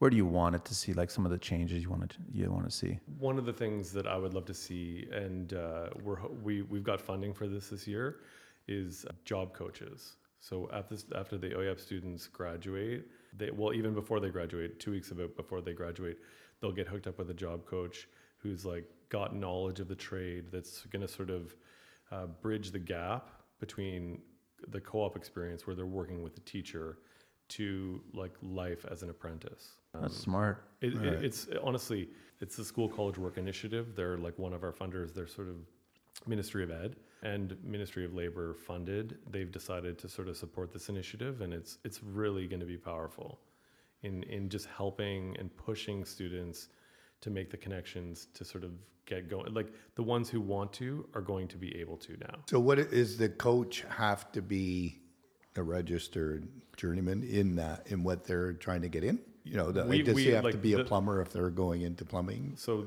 That's up to the school board to decide. Okay. And the way we're running it is uh, there'll be like an electrician doing all the electricians. Uh, but then for the other trades where there's less, they'll be working with someone who has experience, but maybe not directly with that trade. But that's what I'm saying. So I guess where I'm getting at it would, you know, like Maddie and I are GCs, would somebody like us be able to Oh, to do that coach role. them? Honestly, like I would love to engage both of you, but not in that role. Like we would love to have you, you know, work as a mentor and support our students. Like, but you guys want to do a, a presentation to a bunch of students For sure. Like In a 100%. heartbeat. I think it would be amazing to get sort of real people with lots of experience who are passionate about the trades. Your voice is so powerful in motivating and exciting students, and I like to do my best to do that. But it, it, it helps to have it from other people who are actually like In it. you it. know, in it Yeah. exactly. Yeah. Yeah. You let us know. I don't know how you want to do it. We're still trying to present our own get together where we want to still stay safe, right? And, and Yeah. we've come up with ideas about being in a parking lot and staying away from each other. Yeah. But uh, yeah, you let us know when you're ready to do that, and, and you bring the kids, and we'll come. yeah. Yeah, I think I think it's you know I mean I did a few of those before and and um, They're fun. They are fun and I remember going down to City Hall years ago I was asked to come down and talk to there's a handful about twelve to twenty young entrepreneurs and it was during when I had the show at the time and I and I said well why do you want me like I don't consider myself any huge business entrepreneur or anything right and they go no just you're known. So I went down and I said, okay, guys, just shoot the questions out. Like, what motivated you to continue to do what you do? What what drive do you have? What's this? What's that? Whatever the pitfalls, what you know. And and I just basically just gave them the rundown of what my experience was to that point, and you know what my drive was, and what my goals were out of it. And you know, most of them got something out of it, and a few of them actually came up and said, you know, I think that was really informative, and I like how you how you set goals, even though they might be weird to everybody else, but it's a goal. For sure. How, how plugged in are the students? Are they totally all into the social media and they're down with getting all that information? Because I'm assuming today a lot of them are doing YouTube searches looking for videos if they want to learn something and they want to pick it up, or they're going on IG doing the same thing. So are they when, all? when I interview the student, I, I want to I want to see the passion. Like I want to see, you know, like have you done as much research into this trade as you have like the latest video game? Yeah. You know? Right, right. Like are you because if because one of the amazing things about, you know, life in anything right now is you can learn so much from your computer. Like it's Yeah. you know, there's lots of great people all over the world that are sharing really great information. I look at that all across the world and I and I know there's so many people that are like you that want to share, but then there's disconnect. Like where's the disconnect where like I'm not saying you particularly Manny, but like you want to I know uh, share all this knowledge with everyone, but you you know where are your OYAP students? You Yeah, know? no, exactly. Yeah. So where is that disconnect? Yeah, Yeah. that's why I'm saying I'm gonna already speak to you next week Yeah. about it. All right, so let's plan on doing that, man. Mm-hmm. For I'm sure. down with that, and then hopefully some other contractors that listen will do the same thing. I What gotta, I gotta say though, Matt, I, we lucked out this year. We got, um, I got one young kid, two young kids. One's 23 and one's 19. And like it's just been, thank you. you is know, that I Da- Da- Daniel's one of them? Daniel and Preston? Yeah, Yeah. they've uh, they've really impressed me. They're you know they're Preston Lords? What's Yeah. his last name? He was one of my guys. is he? yeah. Yeah. He's only like 19. So Preston Went on as a framer. Yeah. Yeah, so he so how, how I met him, he was hanging out with his buddy, whose dad is my one of my buddies, and I met him a few Christmases ago, and you know he just getting Matt, which is his uh, his son, came up, hey, yeah, you- Jim, you know this is my buddy Preston, and he goes, like he, they was excited about. it. He goes, and he's a framer. I go, wow, man, hey, that's cool. Like you know, and and I and I you know I said, wow, I said, you know, you're 18 years old and you're doing this, good for you. Like I was pumped, and then Yeah. six months later, my buddy phones me up. He goes, hey, remember, you know, you met Preston? I go, yeah. He goes, he really would like to come and work for you guys. So he whoosh, took him on. Now he doesn't have a car, and he's dealing with that, but he rides a bike everywhere, pedal bike. So Is that the same Preston who's Yeah, like the crazy pedal, like the bike dude? same guy. Right. Yeah. So Preston last summer, not this COVID summer, but the summer before, I took about 25 uh, TDSB students up to Camp Kearney, which is uh, like a one of the TDSB properties. Uh, It's like a summer camp. They do outdoor education there, and we built a log cabin in Right. like two weeks. Preston was one of the kids that was up there, and then he sort of followed that up, and he started to do the accelerated OYAP in carpentry last year, uh, but that was interrupted with COVID. So then he was out, you know, from from uh, he didn't get to go to the local 27 to do the training, so he was out doing co-ops and Right. So we're, I think he's set up now. I'll find out on Monday if he's finally got him set up as an apprenticeship to set him because he's working with all our carpenters, right? yeah, Our finished carpenters. So he's getting the, now he's got to do the crap, which we've told him, you know, you got to sweep the floors, do this. But, sure, you know, then you get to work with the other guys and, and learn the, uh, and learn the, the finishing trade, right? yeah, and we we try to explain that to all of our students who are coming up. Like when you walk onto a job site, don't expect to do Start anything right. until you can clearly demonstrate to everybody that you can sweep Yeah. perfectly. Like if you if you can't sweep perfectly, I then get- you're I- not going to I get. guess with me, it's tool. just I. It's a given. I just assume that you know how to sweep perfectly, so I get right into the nitty gritty of it, man. Here Right. you go. Here's a trowel. Here's this. Do this. well, that's amazing. That's all it is, right? And and I like that. I like giving all the because a lot of these kids don't get an opportunity to use all the new materials that I like using. Yeah. So then I want to give them that opportunity. Here you go. Give it a try, right? that's amazing. Don't talk to me about scratch coat. Like we don't do that crap, right? So it's like we're doing a lot better kind of stuff. Like we've had, we've had kids for the summer handed a shovel to them and said, "There you go, just move the gravel around over there." Mm-hmm. And I swear to God, like this is no word of a lie, they didn't know how to even grab it. And, and we're and then Darren, who's our guy, he's like 55, 56 years old. He loses his shit, of course. Are you crazy? Are you serious? You didn't, you know? And off he goes. So I happened to call. I knew, I knew the kid's mom, and I said, uh, and I told her what happened. She goes, "Oh, "It's all my fault." I go, "What do you mean?" We never allowed him to to pick up a broom or do anything like that. Never. Never allowed him to. No, we never. No, we just somebody else did it for him. I think I probably picked up a bricklayer's brush before a broom, but then it was Right. quickly after the brush. And then we had, and then we had this this other other guy who was with the landscaper. And I said to my landscaper, "Look, you got to do me a favor, man. You got to take this kid on." And you know, he, he's he's not going to university this year. He's just you know wants a summer job. so he gets one day on the job. He texts my landscaper the next morning. and Go, okay, look, I, I'll I'll do the job but I can't come in. I'm, you've worked me very hard. I can't come in until 10 o'clock in the morning. This will be my work. These will be my work hours. wow. So, so, so my landscaper, he goes, Jim, here's the text. What do I do? I go, okay. I said, look at it this way. Screen grab it and frame it. You need somebody. so at least you're going to get them at 10 o'clock. I said, You've gone through four guys already that just don't show up. And I said, You know, you possibly might get the guy's, you know, parents' house job to do. So I said, You know, do it. That But that that's won't the happen. Will that happen, Matt? That won't happen, right? Honestly, what I mean, but I'm not saying they're from No, no, no, anything no. like that, Yeah. right? These are right, just, you know, parents asking a favor. Hey, can you give my kid a job? Well, that goes back to Right. your your discussion earlier, where you're talking about the parents and the disconnect there. what I would say is something very powerful about getting fired. There is, you know and honestly. i think that uh, like uh, for our co-op employers it's okay like i and I, i'm very upfront if the student is not working out Gone.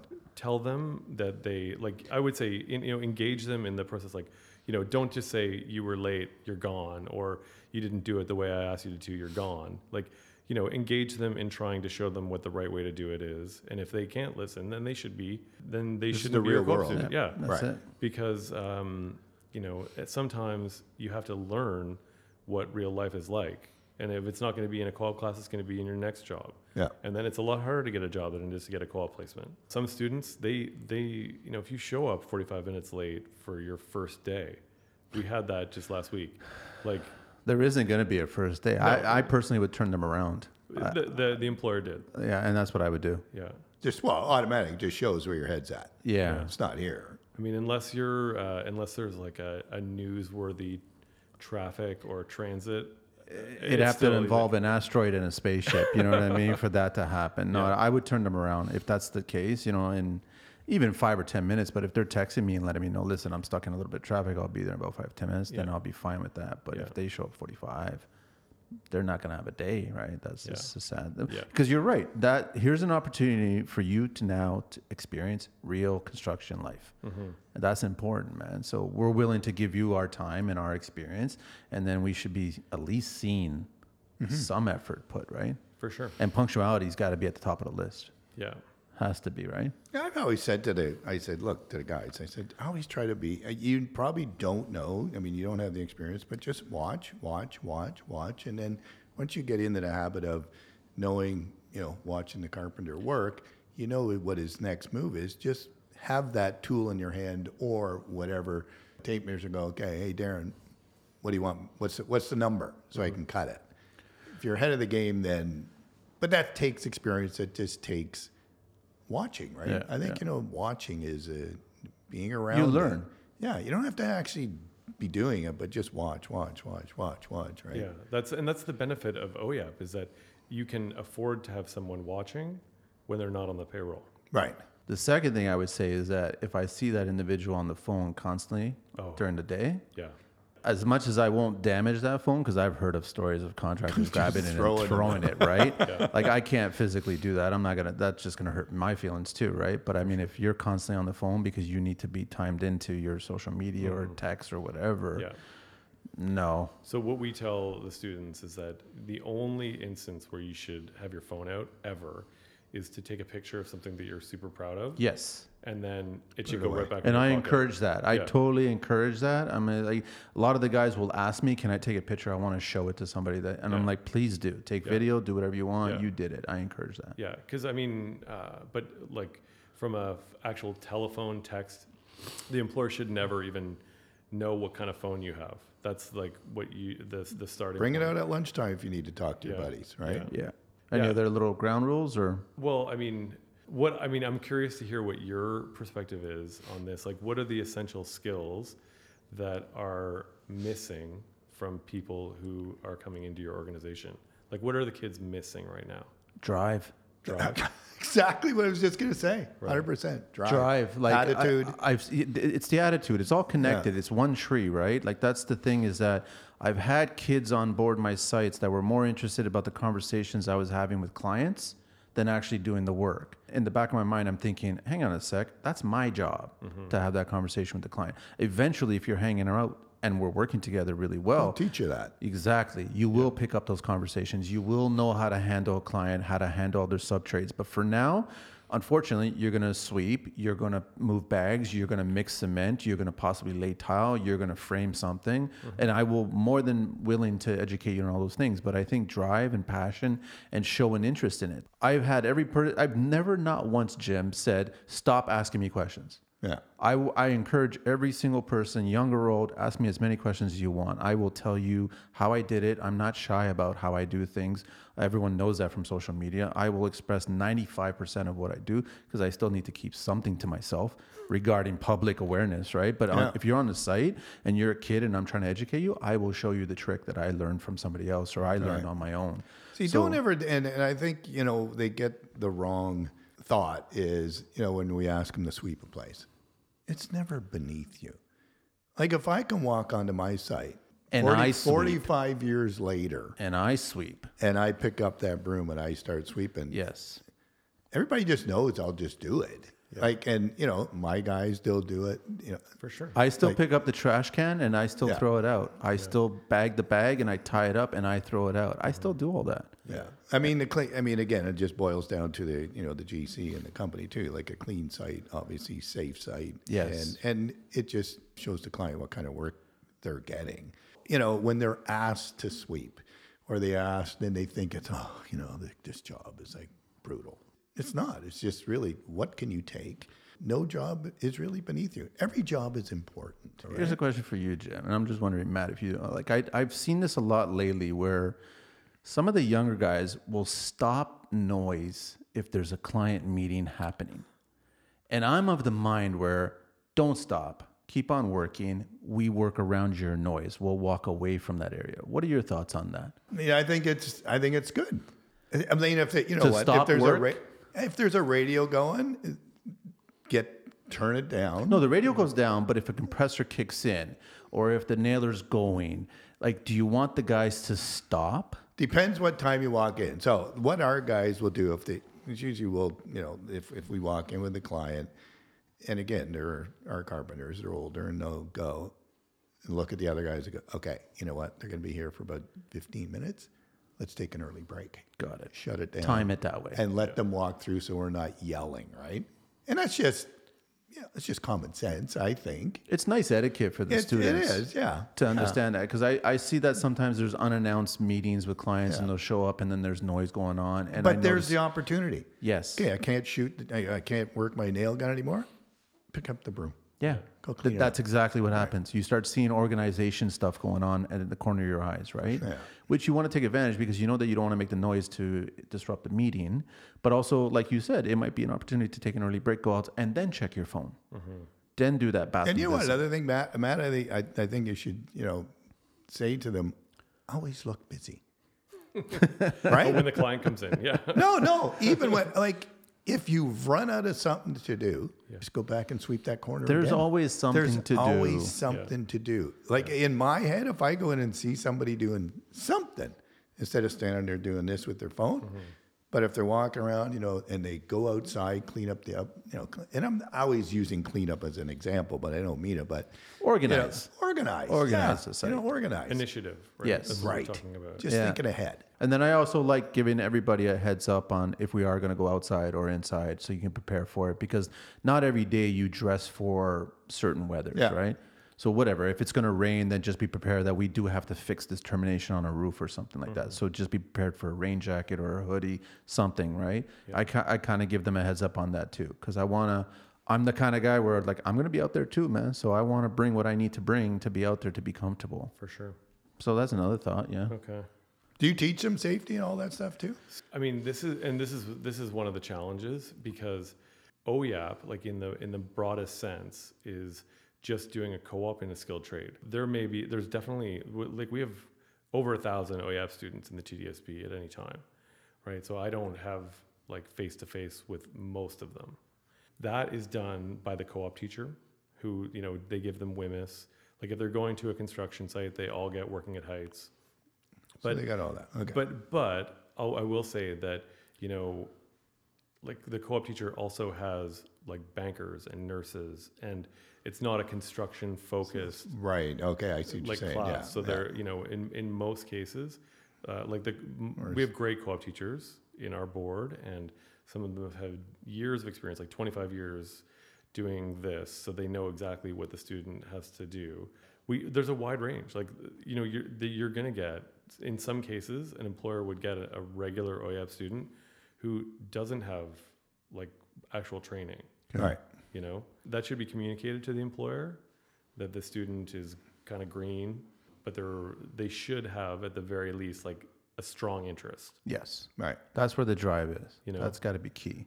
Because then it's also it's a two way street. Like I mean, why do I want to give up all this information Mm-hmm. to somebody who's not really interested in being here? oh for sure But are, do you guys send them a doc on on the PPE, on the safety and everything, so they can at least have that? Because there's so many kids that. oh maybe- yeah they all get They all like, get that, right? ppe all that stuff like, Okay. Cool. it's hard for a co-op teacher in some cases who doesn't has never worked in the trades Right. To, really understand to, it. to be able to convey the complexities of site life Here's a question for you about the kids. or whatever. Yeah. about the students. What if are do, are they well educated enough to know that if an employer wants to put them in a dangerous situation, Yeah. that they'll say, "I'm not comfortable with that." Yeah, every co-op student would get like the rights of an employer or rights of an like the employee rights. Because I don't want anybody to be taking advantage of them going, no, you go up there and take care of it, or you go down there and take care of it, right? sure. Like, no, no, they Yeah. got to be safe about it still. Absolutely. Okay. I mean, we don't. Uh, I can count maybe on one hand the situations where a, a co-op employer is asking a student to do something that the student doesn't feel safe doing. Yeah. And most of the time, it's a communication issue. Yep. It's not that the empl- like, and it, it often is about what I mean. The student like they get that feeling, and they are right to say, okay, I don't feel comfortable doing this, but that's not a right to refuse unsafe work. Yeah. You know, there's a difference between I don't know what I'm doing, I can't go do that. Like, it, does it? It's in- the in some cases- understanding of it. yeah. Yeah. Yeah. and that's a good thing. Like I try and, you know, for our students, I try and cultivate that. Like if you have that weird feeling that something bad is going to happen, that's probably It's gonna happen. You, like you should put the brakes on and have a conversation. Yes. And and and you know make sure that it's safe. Like sometimes all it takes is a conversation. Like I just want to make sure that I'm understanding the situation clearly. And you're, if you're saying it's safe, you're an experienced person. And most co-op employers, are, they're not going to put their like.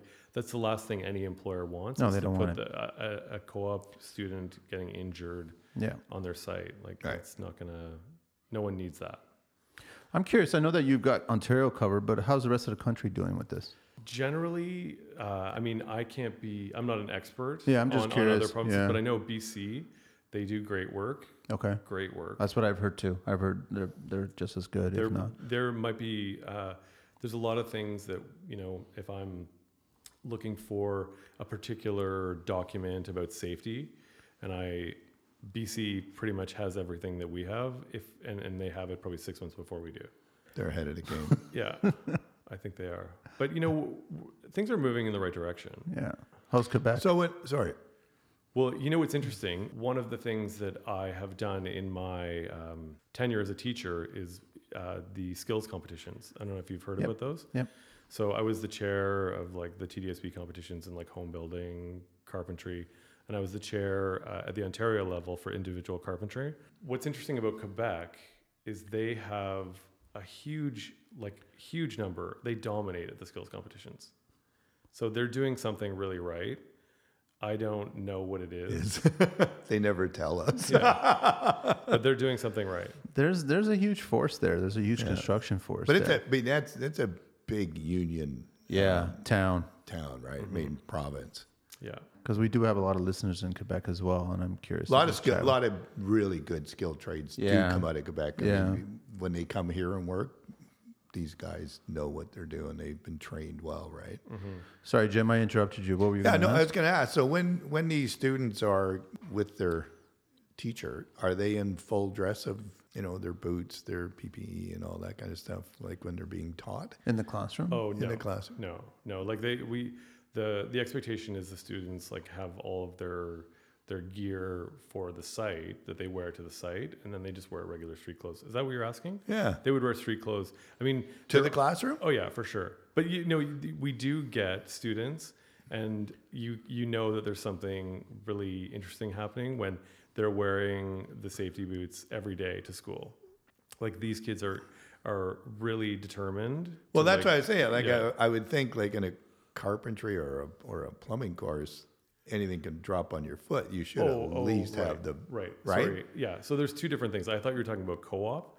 Oh, okay. So when before they go out to site, Right. they are in a classroom learning about like WHMIS and Right, right, right, you right. know, but they're wearing their safety. But when they're um, so in a tech ed classroom, obviously there's there's you know everybody's wearing safety glasses. okay, yeah, that's that's that was my question. Um, Yeah, but they're uh, interestingly like in a construction shop, the students just have to wear closed-toed shoes. They don't have to wear Right. steel toe. We covered a lot. Did we cover everything, or did we miss anything? I d- uh, one thing I missed is I missed saying that we have a great partnership with the Brick and Stone, the Ontario Masonry Training Center. okay. I, when I listed our trades, I forgot that one. We have four students starting there on Tuesday. because that's the dying one, right? Well, this is the thing, right? It- That's the aging one because the That's the average one age is Mark- 57 or yeah. something. yeah. No, they're all, all trades. I think are the average age is in that range. Man. Yeah, I, I think it's a really exciting time to get into that field I uh, think so. because you know there's so many really advanced expert people, and they re- they're just looking for the next person to to to. Well, they're going to be gone with. soon, right? Yeah. The guys that can actually teach The, these the guys. problem is that the moment you show a student a 12 inch concrete block, that's one of thousands that need to be laid. Yeah, It's a hard trade. it is a hard trade, but you know it's uh, they're not hand bombing block up scaffolds anymore. No, they're not doing that. But you, if you eventually you're going to become a lay, you know, a layer, you- you're going to be handling 12 inch Mm-hmm. Yeah. at some point. Yeah, for sure. If you start getting into restoration work, you're going to be handling even heavier stuff, stones and granites, and it's a hard trade. It is a hard trade, and I think it needs a special person to be in that trade. Yeah. I don't know how you convince. I'm still surprised that Mark, who's in his 30s, he's the one that had the foresight to find out that that's what I want to Yeah, get into, and he he works hard. Mm-hmm. He works hard for a kid. If I was going to do another trade in construction, that would be probably the one that I would do. Really? Huh? Yeah. You ain't afraid of it, huh? I'm My not a- dad was a mason, and I was afraid of it. Really? Oh yeah, I was totally afraid of it. Yeah. I mean, I like, so I wouldn't want to lay um, Bricks. I wouldn't want to lay like a, a block building. That- Yeah. But I mean, I think there's there's a uh, there's an artistry. Oh. a- And and When you um, get into the stonework, Oh, it's beautiful. it's Yeah. you're gonna be able to name your own name your price. Yeah, at that point, Yeah. you can charge whatever you want. yeah, that I mean, but I think you know if I retire and I still have the physical ability, you'll see me like dry dry uh, stone walling around my house. Yeah. Nice, Yeah. nice. Yeah. Any other questions you got, Jim? Or No, I think been a good yeah, show. Yeah, no, it's, a lot of stuff that I didn't know about, and and definitely going to be uh, talking to you more, Matt, about other things that we want to do, and definitely pencil us in, man, for when we want to. If you want us to be there, and we'll guest speak, and Awesome. we'll talk to any anybody that you want us to talk to. Just one more plug. The, Sure. The uh, if you go to oh yeah tdsb.com slash employers, you can sign up to be part of our OYAP advisory committee, Perfect. which I would love to see. Um, you know the people in residential, like non-union. I, we we want to hear More. what we can do to serve you and and give our students opportunities. So we'll sign up, and you guys send us newsletters, or just get us our feedback. We're or- going to get you to like there's a sort of um, interactive session that we're going to do in April. Okay. Yeah, so sign up. That's we'll good, get we'll get you Nice. uh, you know feedback and So well, you know, I mean, the good thing for me is like now I will I will let all my trades know that here's a here's Let's a bring place 'em where in. we where we can Yeah. where we can uh, you know get our next apprentice. You know, at least at least give them a shot, right? just just send Darren to a little bit of. Uh, at a good school or whatever. I don't know. I don't know what school he would have to go to or something just to kind of not roll his eyes or something. But no, no, no, no. th- his guys are all solid guys, right? Uh, okay, so Matt, triple W O Y A P T D S B dot com. that's right. And you'll find out a bunch of information there. And then your email again is matthew.bradley at tdsb.on.ca. That's right. And then your phone number is 647 467 9744. And on IG and Twitter, it's at OYAPTDSB. That's right. There's one more site that Go ahead. if you're not in the GTA, oyap.com is the provincial site. Okay. And if you're an employer and you don't want to go through me from not in the GTA, you can hook up with your um, coordinator in your area from the oyap.com website.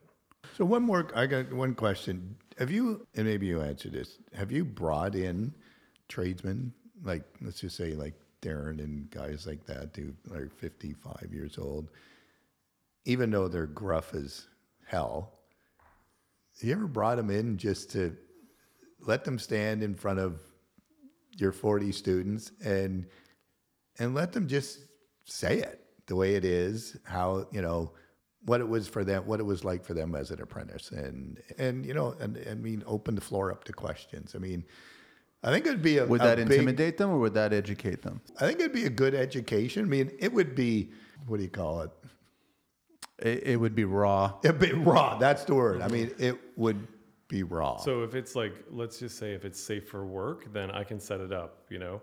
There's two ways to do this. If someone wants to connect with their local school they, and the, the school has tech, then the tech teacher could facilitate that um, in a really simple way. If you wanted to do it in a larger platform, like contact me, I can set up like a board wide like Zoom session. We can take a thousand people and we can do like, you know, you talk, do a Q&A. It's super easy for me to do. That'd be interesting, huh? well, I'm just wondering if it would, if it would help, help with the, with yeah, the because I think I think that's Jim and I both find that a lot of people talk about all the positives, but no, not a lot of people talk about the real. Mm-hmm. And I mean, as much as that, there's like five or ten percent is the bad, like you know, certain things Well, that you it's go not even through. bad. It's just It's just real life. yeah. It's just you know. That's all it is. But I- Yeah. are, are they aware of that side of the business? We try. It's not something that, uh, like, I try to promote the positive things as best that I can. Yeah, for sure. Because I think, you know, as a whole, our society needs to hear more of the positive Yeah. to balance out what they already suspect is the negative. and that's where I, and that's what I meant by it. I mean, sure, there are okay a little bit of negative, but the upside is far superior than anything else, Yeah. right? Like I think the reason we want to express the negative is because you want to educate them not to make those same mistakes. Right. That's just the bottom Yeah. line. So to prepare yourself for it, so then you won't get into that scenario that we were confronted with. Totally. Yeah. That would be amazing. Yeah. And we, c- I can set it up with our like construction accelerated students. We can do it next week if you want to have a talk with them. yeah, you know what I mean. If they're getting ready to go out there and say, "Hey guys, you know what? This is what I went through," and I went, you know, sure it was hundred years ago, but you know, you know what I mean, Century right? man. And, but I, I, to be where I where I think they get the most out of it is Q and A. Yeah. Because I can come and, you know, you and I can go and talk about our experiences, but it's when you get the individual, hey, what about mm. this? Oh, Yeah. yeah. yeah, I remember that happened to me. Are they time. intimidated to ask questions from people that have been in the business or are they kind of embracing it? There's a lot of different things happening. Like Zoom, Zoom, you know, is the is the platform that we use to like teach Yeah. Right. students right now in the virtual world. Sometimes it's really hard. Like sometimes, like I had to sub in uh, Shannon, who we were talking about earlier. She's Shannon McLeod. She's like the one responsible for our website. Right now, she's teaching the level one uh, carpenters, like a pre-apprenticeship course before they go to do the, the class. I was in there teaching, you know, this the level one students before they go. I'm like, you know, saying my bit. I'm pretty funny. I'm being engaging. I'm looking at a screen that It's all hard, black. right? They're all black with their names. No Right. one mics are off. I'm like, you guys hearing any of this? I Like, know. It- it- it- that would be tough. That's a That tough one. be It's in person is a lot more. So I, See, when why- I say all this, I'm like, I'm thinking, okay, no COVID, that I've, you know, we've got 40 kids right in front of us that we can, you know. Can we do it outside somewhere? Like get a parking lot or I don't know. Like You I'd know rather what? be in Probably person. In, the, in this later summer. no, no, like in May or June or something like I that. anything is like as long as we're following the public health yeah, guidelines. yeah, we like, everybody stay Yeah. six to ten feet apart from each other. We'll be standing up there and we'll have a microphone and a speaker and we just talk. Yes, and I also like the idea of doing it. f- Like there's, you know, while you do have those black squares that you're looking at of like the kid's name and you don't see their faces. Right. There's also the fact that you can reach everybody in the True. system, and they don't have to drive across town to meet Right, you. right, right, And, right, right. You know, both of you know about driving. You know, in Toronto, it's it's very hard. Yeah, yeah. And yeah. then, you know, the positive thing that, you know, COVID has shown us is that we can pivot to a virtual world. And is it engage, is it as engaging? Not even close. Like, But you know what? Let's give it a try, Jim. yeah, Let's give it a try and Well, it just just see goes how it back works to that out. YouTube stuff that we That's gotta do, exactly right? it, Yeah, right? yeah. So even if you get the thousand kids out there, the students out there, and, and you get two dozen or three dozen asking a bunch of questions, Mm-hmm. the others are going to overhear those answers and questions as well. So then it's going to benefit them. So let's let's let's plan on doing this, man. I love it. No, that's great. I'm totally game for that. yeah, no, it'd be good. I got one last segment. You know this deal, right? Sure. Twelve questions of construction. Okay. I'm curious about these actually I never get any of them. So. No, What do you thought? No, this isn't a right or wrong. This is just a personal question. Oh, man. right, yeah, I see. What is your favorite construction word, Matt? Oh, apprenticeship. What is your least favorite construction word? Let's see. That's a hard one. Maybe, Government. yeah. No, No, no, no. I'm Don't to say stir the pot. no. I just don't like no. No, right, No. okay, no is good. It's true. What turns you on in construction? There's like lots. I mean, the opportunity is amazing. Like for, for people getting into it, opportunity. Opportunity. What turns you off in construction? that stuff with the noose, you know, on the construction site that we saw, you know, Yeah. that's very bad. I don't like that. Well, it's, yeah, no, it's Favorite curse word or phrase, but you don't have to say it because I'll beep it out. Okay, all right. That's actually one of my favorites, man. Jesus, why does mom always get involved? It has nothing to do with her. uh, what is your favorite car, truck, bike, vehicle? I'm probably a sailboat. Hmm. Oh, That's a first. What any particular? Like I grew up sailing dinghies. I like an I-14 uh, laser. Yeah, I don't have a boat right now, but uh, that's the future. I see it coming. Yeah. Uh, least favorite car, truck, bike, vehicle. Uh, I'm not a pickup truck guy. No, Yeah. neither am I. Yeah. He drives one. Pickup He's truck. not happy with it, but he drives one. I'll just tell you why I'm not a pickup truck. no, no, guy. no. So you're just not a pickup truck. So you don't, that's your least favorite vehicle. I just feel like as a, it's like sort of a, it may be good on the farm, but in construction, like if you can't put your tools in the back of somewhere and go in and grab a coffee and go to the bathroom without Then someone it's walking, useless. then Yeah. what are we doing here? it's kind of we're forced, or we're just people just look at us. If you're in construction, you should just have a pickup truck. Or a sprinter? or a Sprinter. That's why. That's why you know when you do pull up in something nice, they look at you and they frown upon you that oh, he's making too much money. Why is he driving that? He or she. Yeah. So what? what construction sound or noise do you love? I like the sound where you plug uh, an fully powered uh, pneumatic hose into a framing nailer. That that will. Not the click, the Yeah, yeah, like yeah. where yeah. the when it when it fills the hose up. yeah. Yeah, I love that sound too, man. What construction sound or noise do you hate? Well, grinding on metal is really tough. What profession other than your own would you like to attempt? I think you mentioned Uh, it. Mason, yeah. Mason, huh? Uh, what profession would you not like to attempt? I would not want to be a public health official right now. Yeah, that's a tough one. And the last question If heaven exists, what would you like to hear God say when you arrive at the pearly gates? Can you fix my squeaky step? Matt, thank you very much. Jim, this was a great show, This was awesome. This Yeah, was thank awesome. you and so much, and I know that we've had a lot of guys on the show that have gone through the program and they've spoken highly of it and they really praise it. So we want to continue doing that. And whatever we can do to help, we're going to help. Awesome. So honestly, everybody check them out, www.oyaptdsb.com, matthew.bradley at tdsb.on.ca, 647-467-9744 on IG and Twitter, oyaptdsb, and the last one was oyap.com, right? Yeah. oyaptdsb. Just oyap.com. That's the oyap.com. provincial, yeah. That's it, man. I think this has been great. Yeah. So and, and all the other you know GCs listening out there. Guys, Now look we 'em up. know. Now we know where we can get our apprentices. Let's let's help with the disconnect. Yeah, That's all for it is, sure. man. Okay, thanks again, man. Thank you. Thank you.